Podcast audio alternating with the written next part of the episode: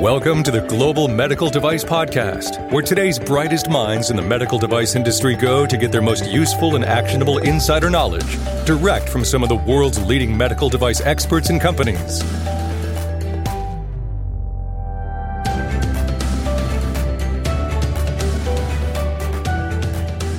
Greenlight Guru is committed to improving the quality of life, and now we're ready to improve the quality of education and training in the medical device industry. Greenlight Guru Academy is a comprehensive training resource for anyone looking to learn industry best practices with actionable training from industry experts.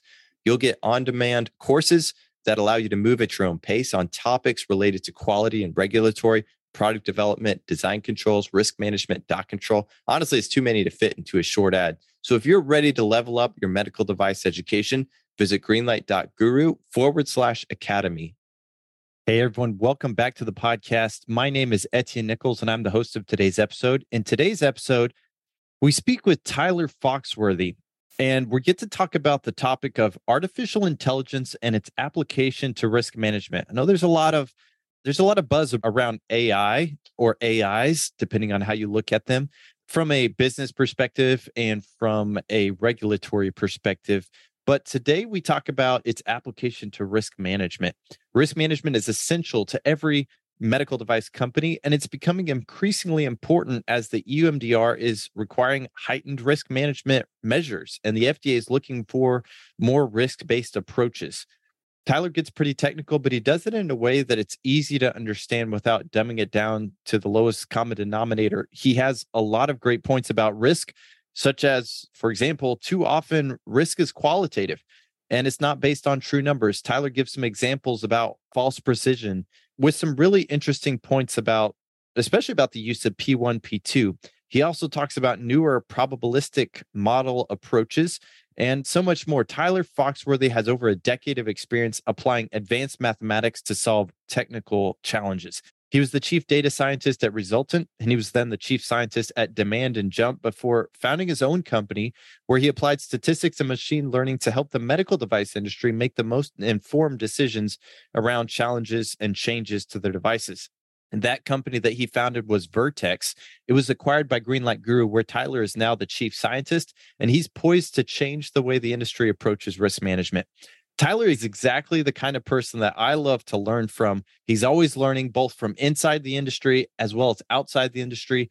And he has the heart of a teacher and is passionate about sharing what he learns. It's exciting stuff and it's exciting time to be a medtech professional. We hope you enjoyed this episode with Tyler on artificial intelligence and how it can change the way you do risk management. Hey everyone, welcome back to the Global Medical Device Podcast. Today I get to speak with Tyler Foxworthy. We're going to be talking a little bit about AI and how you can use it to help with your risk management. But maybe before we get into that, Tyler, do you want to tell us a little bit about yourself and where you come from and how you got to where you are today? Yeah, thank you. So I lead our data science team here at Greenlight Guru.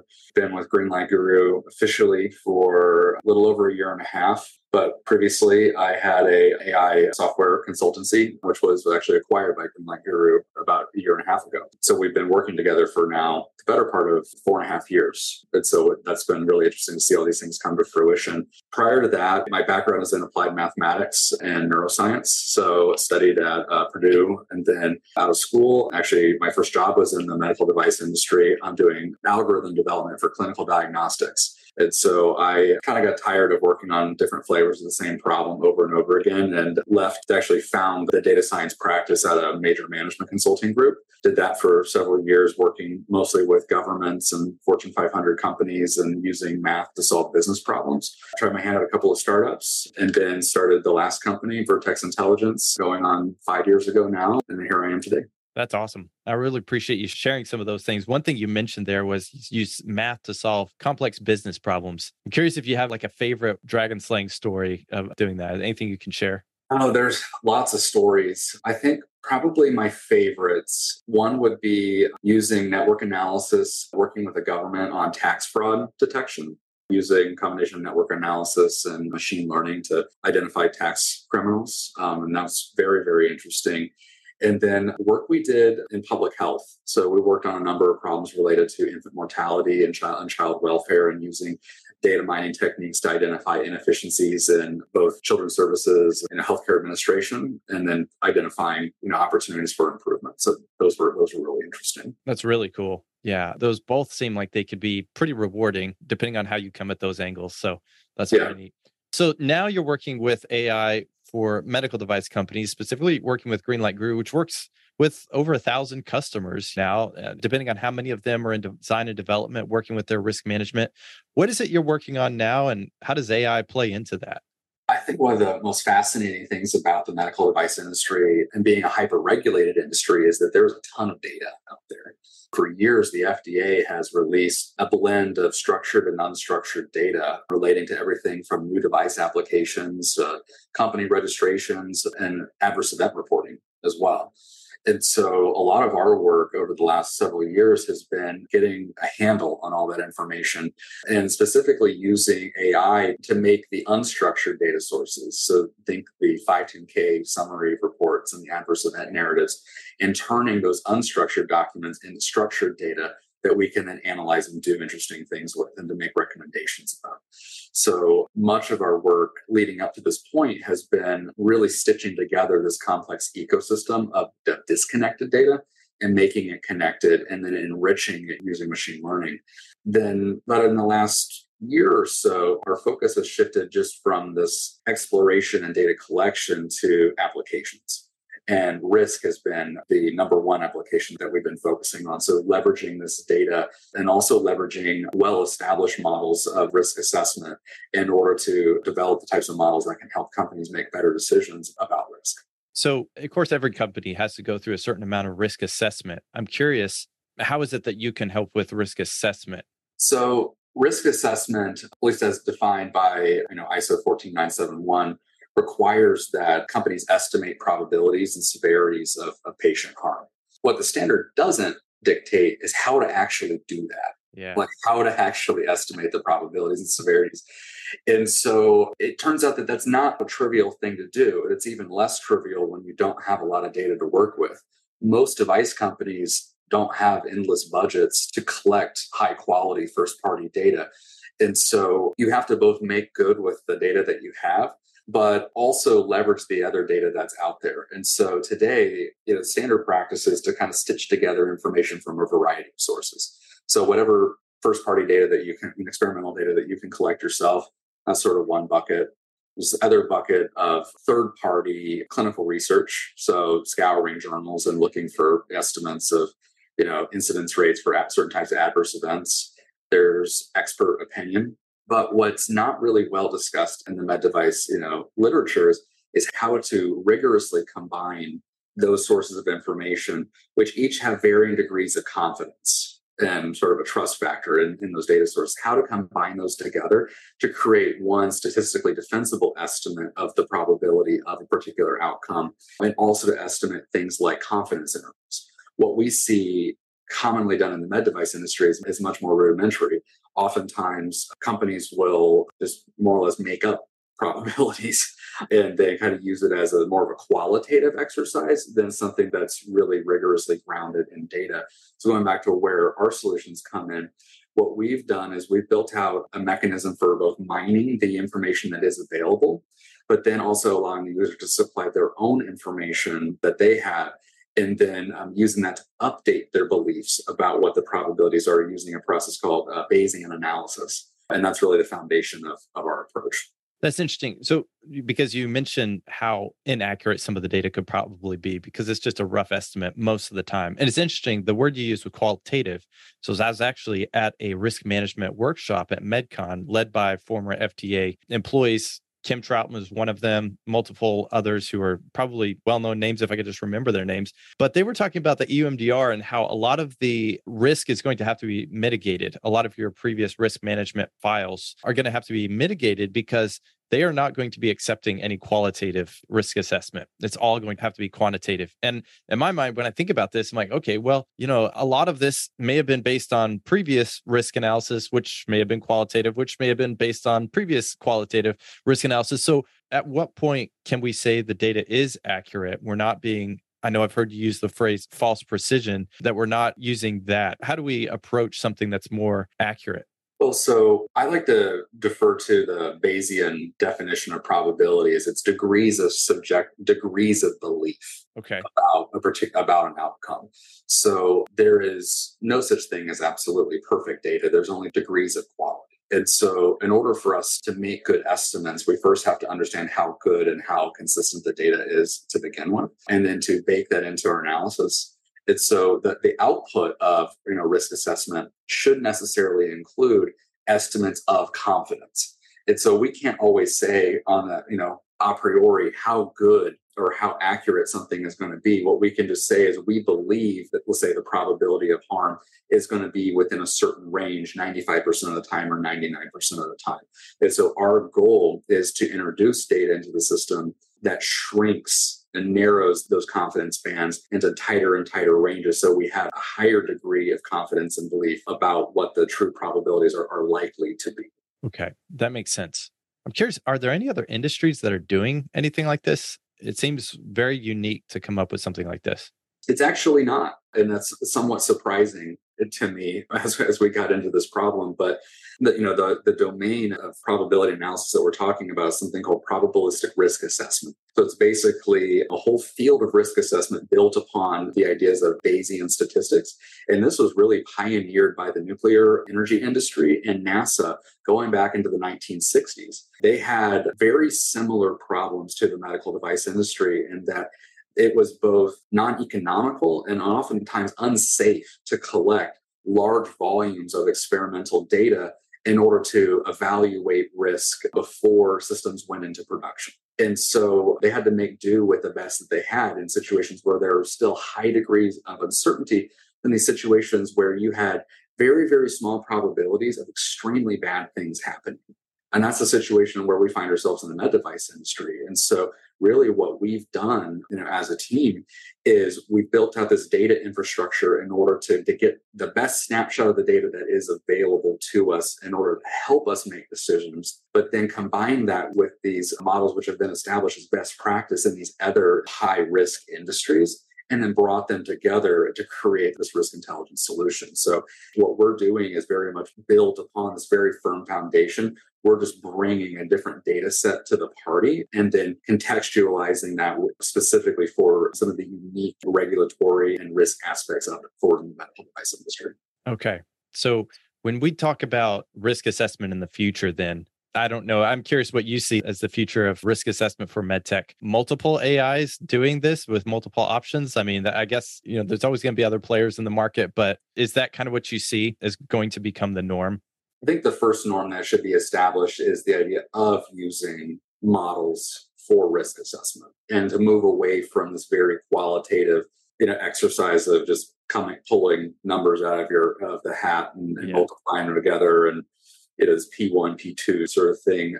I would like to see just more rigor in general brought to the industry and and that to become standard. And the AI aspects will really continue to evolve to help us organize and collect more structured data as the inputs to these processes. And eventually I can anticipate something like a, you know, an AI powered co-pilot where you could ask questions about foreseeable events and hazardous situations and sort of these other types of things where we don't have good data about today um, and to help us propose you know potential scenarios and that type of thing. And then certainly i think there are tremendous opportunities as well to use ai as a force multiplier for post-market surveillance as well. Yeah i can definitely see that. That makes sense. Oh and maybe i should ask this earlier. When i'm thinking about this i'm thinking okay well i can totally see the benefit here but I'm also wondering, you know, there are lots of different medical device companies who they may say, well, you know, I've gotten by this far doing it this way for as long as I have, qualitative or no. Maybe I do qualitative early on and then I update that risk management file. That's, you know, I'm quote unquote, because who actually does that. So, what do you say when people say, why should I use a model for predicting risk or estimating risk? There are a lot of reasons why you should why you should use a model. Um, I'm trying to rattle down a short list, but I think one of the most important things to really recognize Uh, that people need to recognize is the limits of humans, our innate inadequacy at, at handling very, very small probabilities. and very and also reckoning about very large numbers. Can you give me an example or yeah? Human intuition really breaks down around past odds that are lower than one in a hundred. And so subjectively, you know, estimating probabilities of these very, very rare events and not having a good mechanism for thinking about confidence intervals around them is often worse than guess. Because if you think about going back to the P1, P2 paradigm, so you're estimating the probability of a hazard, and then you're estimating the probability that the hazard, you know, transitions into a, a harm. So you have two numbers, which you have made up more or less with no confidence intervals around them. You're not multiplying two numbers together. You're actually multiplying two probability distributions together. And what ends up happening is that your confidence interval grows like quadratically. So it's not multiplying your uncertainty by two, you're compounding it exponentially. You're compounding the uncertainty exponentially. And if you're not even aware that you're doing this, you're introducing more risk into a system because you're effectively creating false precision, which then impacts your, you know, the business decisions that you're making. It impacts what you're prioritizing strategically for improvements. So, you know, using models helps you get a handle on, at a minimum, knowing what you don't know, quantifying your degree of uncertainty because it forces you to think in terms of the information that you have and the quality of information that you have. Those are the inputs to the system, not your subjective uh, initial estimate of, of probability. So, I mean, that's certainly on the front end, you know, a big reason to rely on models and then you mentioned the idea of, updating the risk file over time as new information comes in. There is a very established series of best practices going back to probabilist, the whole field of probabilistic risk assessment and how this has been done in aerospace and other industries. There are very established ways of doing this, which are not standard practice in the medical device industry. If you're heuristically updating probabilities, you're leaving a lot on the table because unlike let's say take aerospace you know for an example a lot of the problems that occur in that device a lot of patient problems are actually correlated with one another structurally correlated with one another. So observations of adverse events of a certain type so let's say you had different types of infection that could occur post-operative those are probably associated with similar hazardous situations right so they might have distinct outcomes, but they have common causes. So unless you have a mechanism for linking that information and not just updating the probabilities associated with one of those event types, but actually leveraging the correlation as well and then back propagating that through the system and updating all the probabilities, you're going to end up drifting into your specifications are ultimately going to drift, you know, very far from like the true distribution of risk ultimately you want a system which is perfectly adaptive which over time if one thing changes the potential to change everything in a system should be on the table so i'm thinking of ways that this could potentially save a company money or save them time save them resources make medical device product safer and I guess on the beginning side, I'm thinking, okay, so what if the risk is reduced, like your risk assessment, you have a lower probability? I guess I'm seeing fewer samples tested potentially. Maybe it's higher, and you're going to be a little bit more strict with that. Maybe you'll increase some of your design controls. You'll have a safer product in the field. But that's just kind of my just uh, I know you've thought a lot more about this. What are your thoughts as far as impacting a company by using this type of model? You've already given some thought there, but what are your thoughts? The first two examples you brought up are, are excellent. So the potential for I wouldn't say shrinking, but I'd say right sizing sample size for clinical evaluation because it could go in either direction technically, right? Depending upon what initial information that you could gather from public from public sources so from you know, fda data from journals expert opinion that you can back into more effective sample sizes so that way basically your sample size is more likely to match your effect size so there's that fine tuning detection limits for post market evaluation and updating so where should you set your thresholds? At what point do you have reason to believe that probabilities have changed? And at what point do you have reason to believe that there really is a systematic problem? That's been identified. So both of those are, are very important economic questions because it pertains to then post-market surveillance, testing, quality control. So there's a lot in that domain that's really important. On the front end, it also reduces the amount of uncertainty and the, the time to do risk assessment on the front end. And so, if we can use data to more effectively identify potential hazards and harms, and then reduce the amount of time going through sort of back and forth exercise of and horse trading about what the probabilities and severities likely are because you have you're working from more of a rigorous template then you're also going to ultimately effectively reduce your time to market too yeah that makes sense that's really cool. It's exciting to me to learn about these, the way AI is being applied in different ways. And this is probably futuristic. I think that's kind of where you place this when we were talking about the chatbots helping with identifying potential foreseeable situations or hazardous situations. I don't know. Is that something that you see on the horizon or how far away is that? Sooner than you think. Okay. Yeah. That's exciting. What other thoughts on applying this? I mean, you've covered where it came from. You kind of covered the reasons why you would want to do that. But what are some of the other I don't know. Can you open the kimono a little bit and talk a little bit how you do this? You talked about the was it the Bayesian techniques? I'm going to get that wrong, so I, I, don't know if you could tell me a little bit more. I may go over my head, but I'm really curious to learn more about this. Yeah. So, as I mentioned, this whole field of probabilistic risk assessment is firmly rooted in Bayesian analysis. So, there are two camps in statistics. You have frequentists, which is a more traditional, purely empirical form of statistics, and then you have Bayesian statistics, which brings into this idea the ability to inject prior knowledge about outcomes and to have that constrain the set of likely resulting outputs.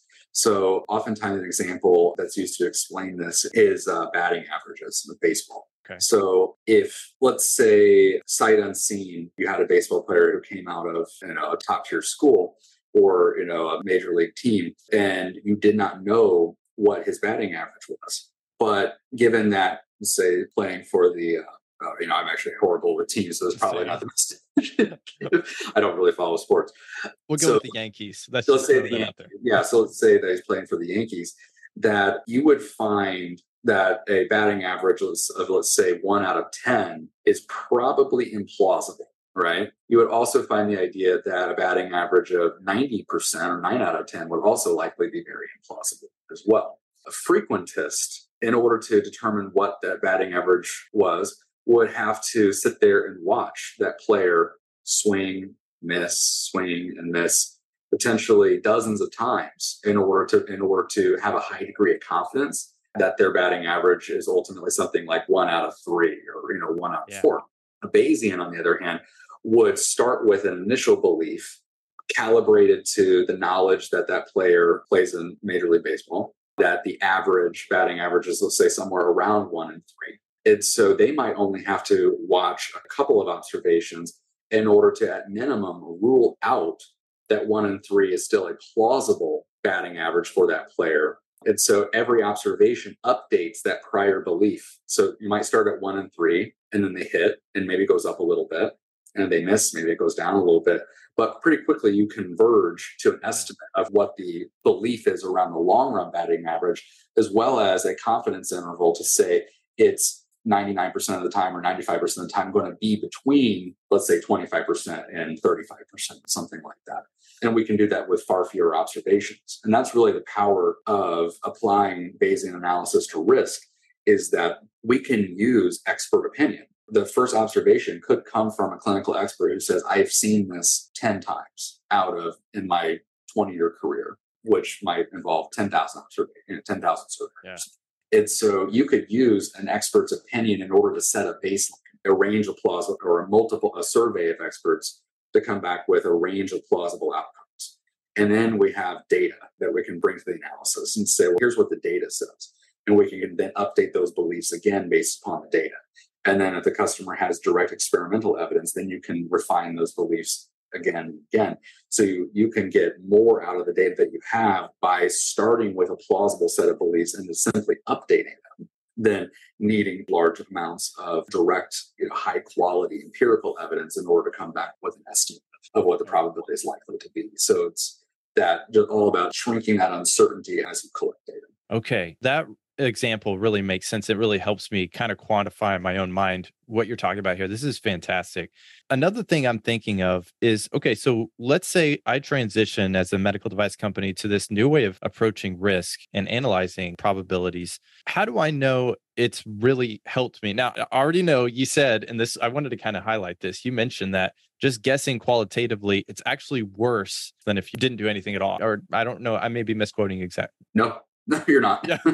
okay. So your example made me think of something they taught us in engineering school. They said, anyone can extrapolate, engineers interpolate. And so you use your bounds that you have. So, okay, let's say I adopt this method. You already mentioned the nuclear and the aerospace industry use that, which obviously they have, there's an expectation that they never fail. And obviously, okay, that 99.9%, there is that 0.01% that could fail. So we know that's a possibility, material that yeah. gets through, all that sort of thing. However, when we start applying this to the medical device industry, what's your pass fail on this? What's the change in trajectory for the medical device industry? A couple of things. Most importantly, quantifying and identifying where there is uncertainty. So you'll notice that I'm sidestepping statements about accuracy because it really ultimately depends upon the data that they're bringing to the party, right? So ultimately, understanding where there's uncertainty and where there is risk is going to improve outcomes over time, right? Yeah. It's so being statistically rigorous about the process is going to improve outcomes because you've improved the process. So I think that, you know, to the extent that companies you know, can leverage the data that we're providing and leverage the process that we're providing, continue and then add to it and then build upon it and within a post-market context will dictate what they get out of it at the end of the day. But to your point, you know, these processes have been iterated on for decades at this point. So there's a roadmap here that if you put in the work and you put in the effort you know, to be clear, there's no world in which we would ever advocate for a copy paste modify approach to this. Right. Like we're bringing data, we're bringing process, but it's still incumbent upon every company and every product developer to do their homework and to add in the additional context and knowledge because you and I both know that the companies that are making these devices and the engineers who are building them and the clinicians who are advising the process know more about their device than anybody else in the world right? So we want to give them the tools to be able to reason about risk and to leverage the data that's there and then use that as a jumping off point and to give them that very prescriptive process for how you know how to make most of their data but ultimately it's just a jumping off point I don't want to minimize that because it almost feels like when you say it's just a jumping off point, you're like, well, that minimizes the impact. But I want to go back to that baseball player for just a second. Think about how many times you'd have to watch that guy, you know, using the frequentist method, I believe you said, yeah. before you have that baseline and then you're going to actually have your battering average. But how much work did it just save you I'm guessing if I talk to myself, if I'm looking for somebody to take my job for me and do my job for me, that's probably not realistic. But doing a third of my job is pretty impressive. So that's really interesting. And there's other questions too that don't require FDA data at all, which are still complex and nuanced to answer that unless you have a lot of experience in statistics, which, you know, most of the medical device market is SMB. I think something like 85% are fewer uh, companies have fewer than 20 employees. So you think about a company of that size, you know, expecting them to do everything they're already doing and then learn Bayesian statistics in order to, you know, apply these approaches by themselves. That's just not feasible. Even basic questions like, say you did a, a survey, you know, clinician survey asking about risks and probabilities and severities for certain outcomes. How do you come back with an average? How do you average those out? So if you had 10 physicians give you 10 different probabilities associated, let's say, with a particular post op complication. What's the right answer? What's the correct average? What's the confidence interval around? Their probabilistic risk assessment, PERT, and some of these other techniques that are, that are kind of under that umbrella do have very established mechanisms for doing that.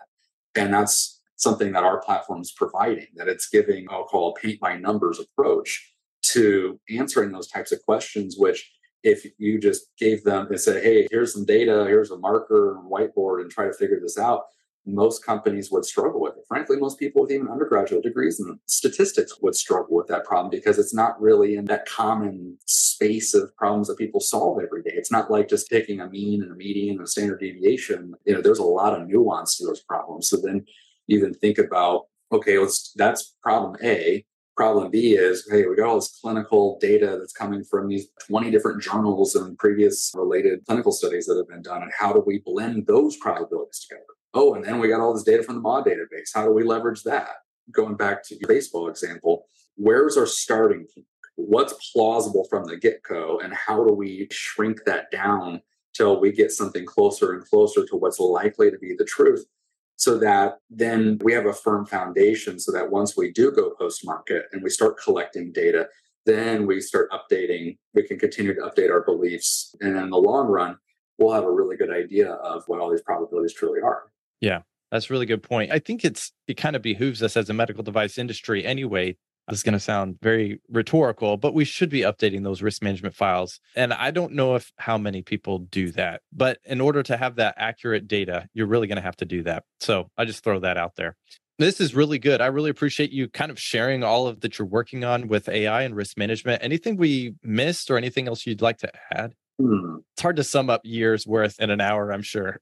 it is. I'll just say that we're really excited about where all this is going. You know, for us to this idea of using and bringing out tools and techniques and knowledge from other domains and forklifting it in to our industry and making it valuable. To me, there's just something really intellectually appealing about that. Because one of the folks that I really admire um, is Charlie Munger. Uh, so he's a famous investor. He's a Warren Buffett's Warren Buffett's partner, and that's really something that he had long advocated for. Is this idea of you know taking the best of what works from multiple disciplines and not being afraid to go outside of your discipline in order to find good ideas and not reinventing the wheel. That's really what we're doing here. We're not we haven't invented a new approach to risk management. We're just taking the, the bits that work from other areas and the best practices and then adapting them for our use. And there's very rich literature in this domain too that, that we can point our customers to. And I've got a you know 600 page NASA risk management manual in my bookcase back there that anybody can buy. And so I think that just by shining a light on these techniques um, and then giving our customers a low friction way to get started so where they don't have to figure out how to implement these things from scratch but to also know that we're making it easy for them. But all this literature is out there. These approaches are stand have been validated and have been adopted and used for you know now multiple generations. To me, that's just very very satisfying. Well, it's exciting. And I can't wait to look back 10 years from now and see how the medical device industry changes because risk management is definitely an area where we have area for room for improvement. I guess I'll just say that. So it's fantastic and appreciate all that you're doing to improve that area. Yeah, thank you. All right. Well, thank you so much. I really appreciate you being on the podcast, and I'll let you get back to the rest of your day. Sounds good. Thank you very much. Thank you so much for listening. The future of risk management is about to change. Medical devices may be approaching a tipping point the way baseball did back in 2002 with Moneyball, using a more statistical approach to analyzing players. If you're interested in how you can do the same thing for your medical device company or the devices that you are currently developing and really jumpstarting your risk management approach, check out greenlight.guru. We've built the foundation for a Bayesian approach to risk management, and we can show you how quickly you can get your risk management off the ground. So check it out at greenlight.guru. If you enjoyed this episode, reach out to Tyler Foxworthy on LinkedIn and let him know. Also, I'd personally love to hear from you. Let me know. Did you like it? Did you not? Reach out to me, etienne.nichols at greenlight.guru, or look me up on LinkedIn. Drop me a line. If you're interested in learning more about the other software that we have built specifically for MedTech, whether it's our document management system, our CAPA management system, design controls, in addition to the risk management, or even our electronic data capture for clinical investigations, this is software built by MedTech professionals for MedTech professionals. Check it out at www.greenlight.guru. Finally, please consider leaving us a review on iTunes. It helps others find us and it lets us know how we're doing. Really appreciate it. Take care. The medical device industry is nothing if not unique. So we built software that works the same way. Greenlight Guru is the only quality management system designed by medical device professionals to meet the unique needs of medical device companies. Our cloud based platform allows companies to bring safer products to market up to three times faster while reducing risk and lowering cost. Visit www.greenlight.guru today to request your free personalized demo of Greenlight Guru.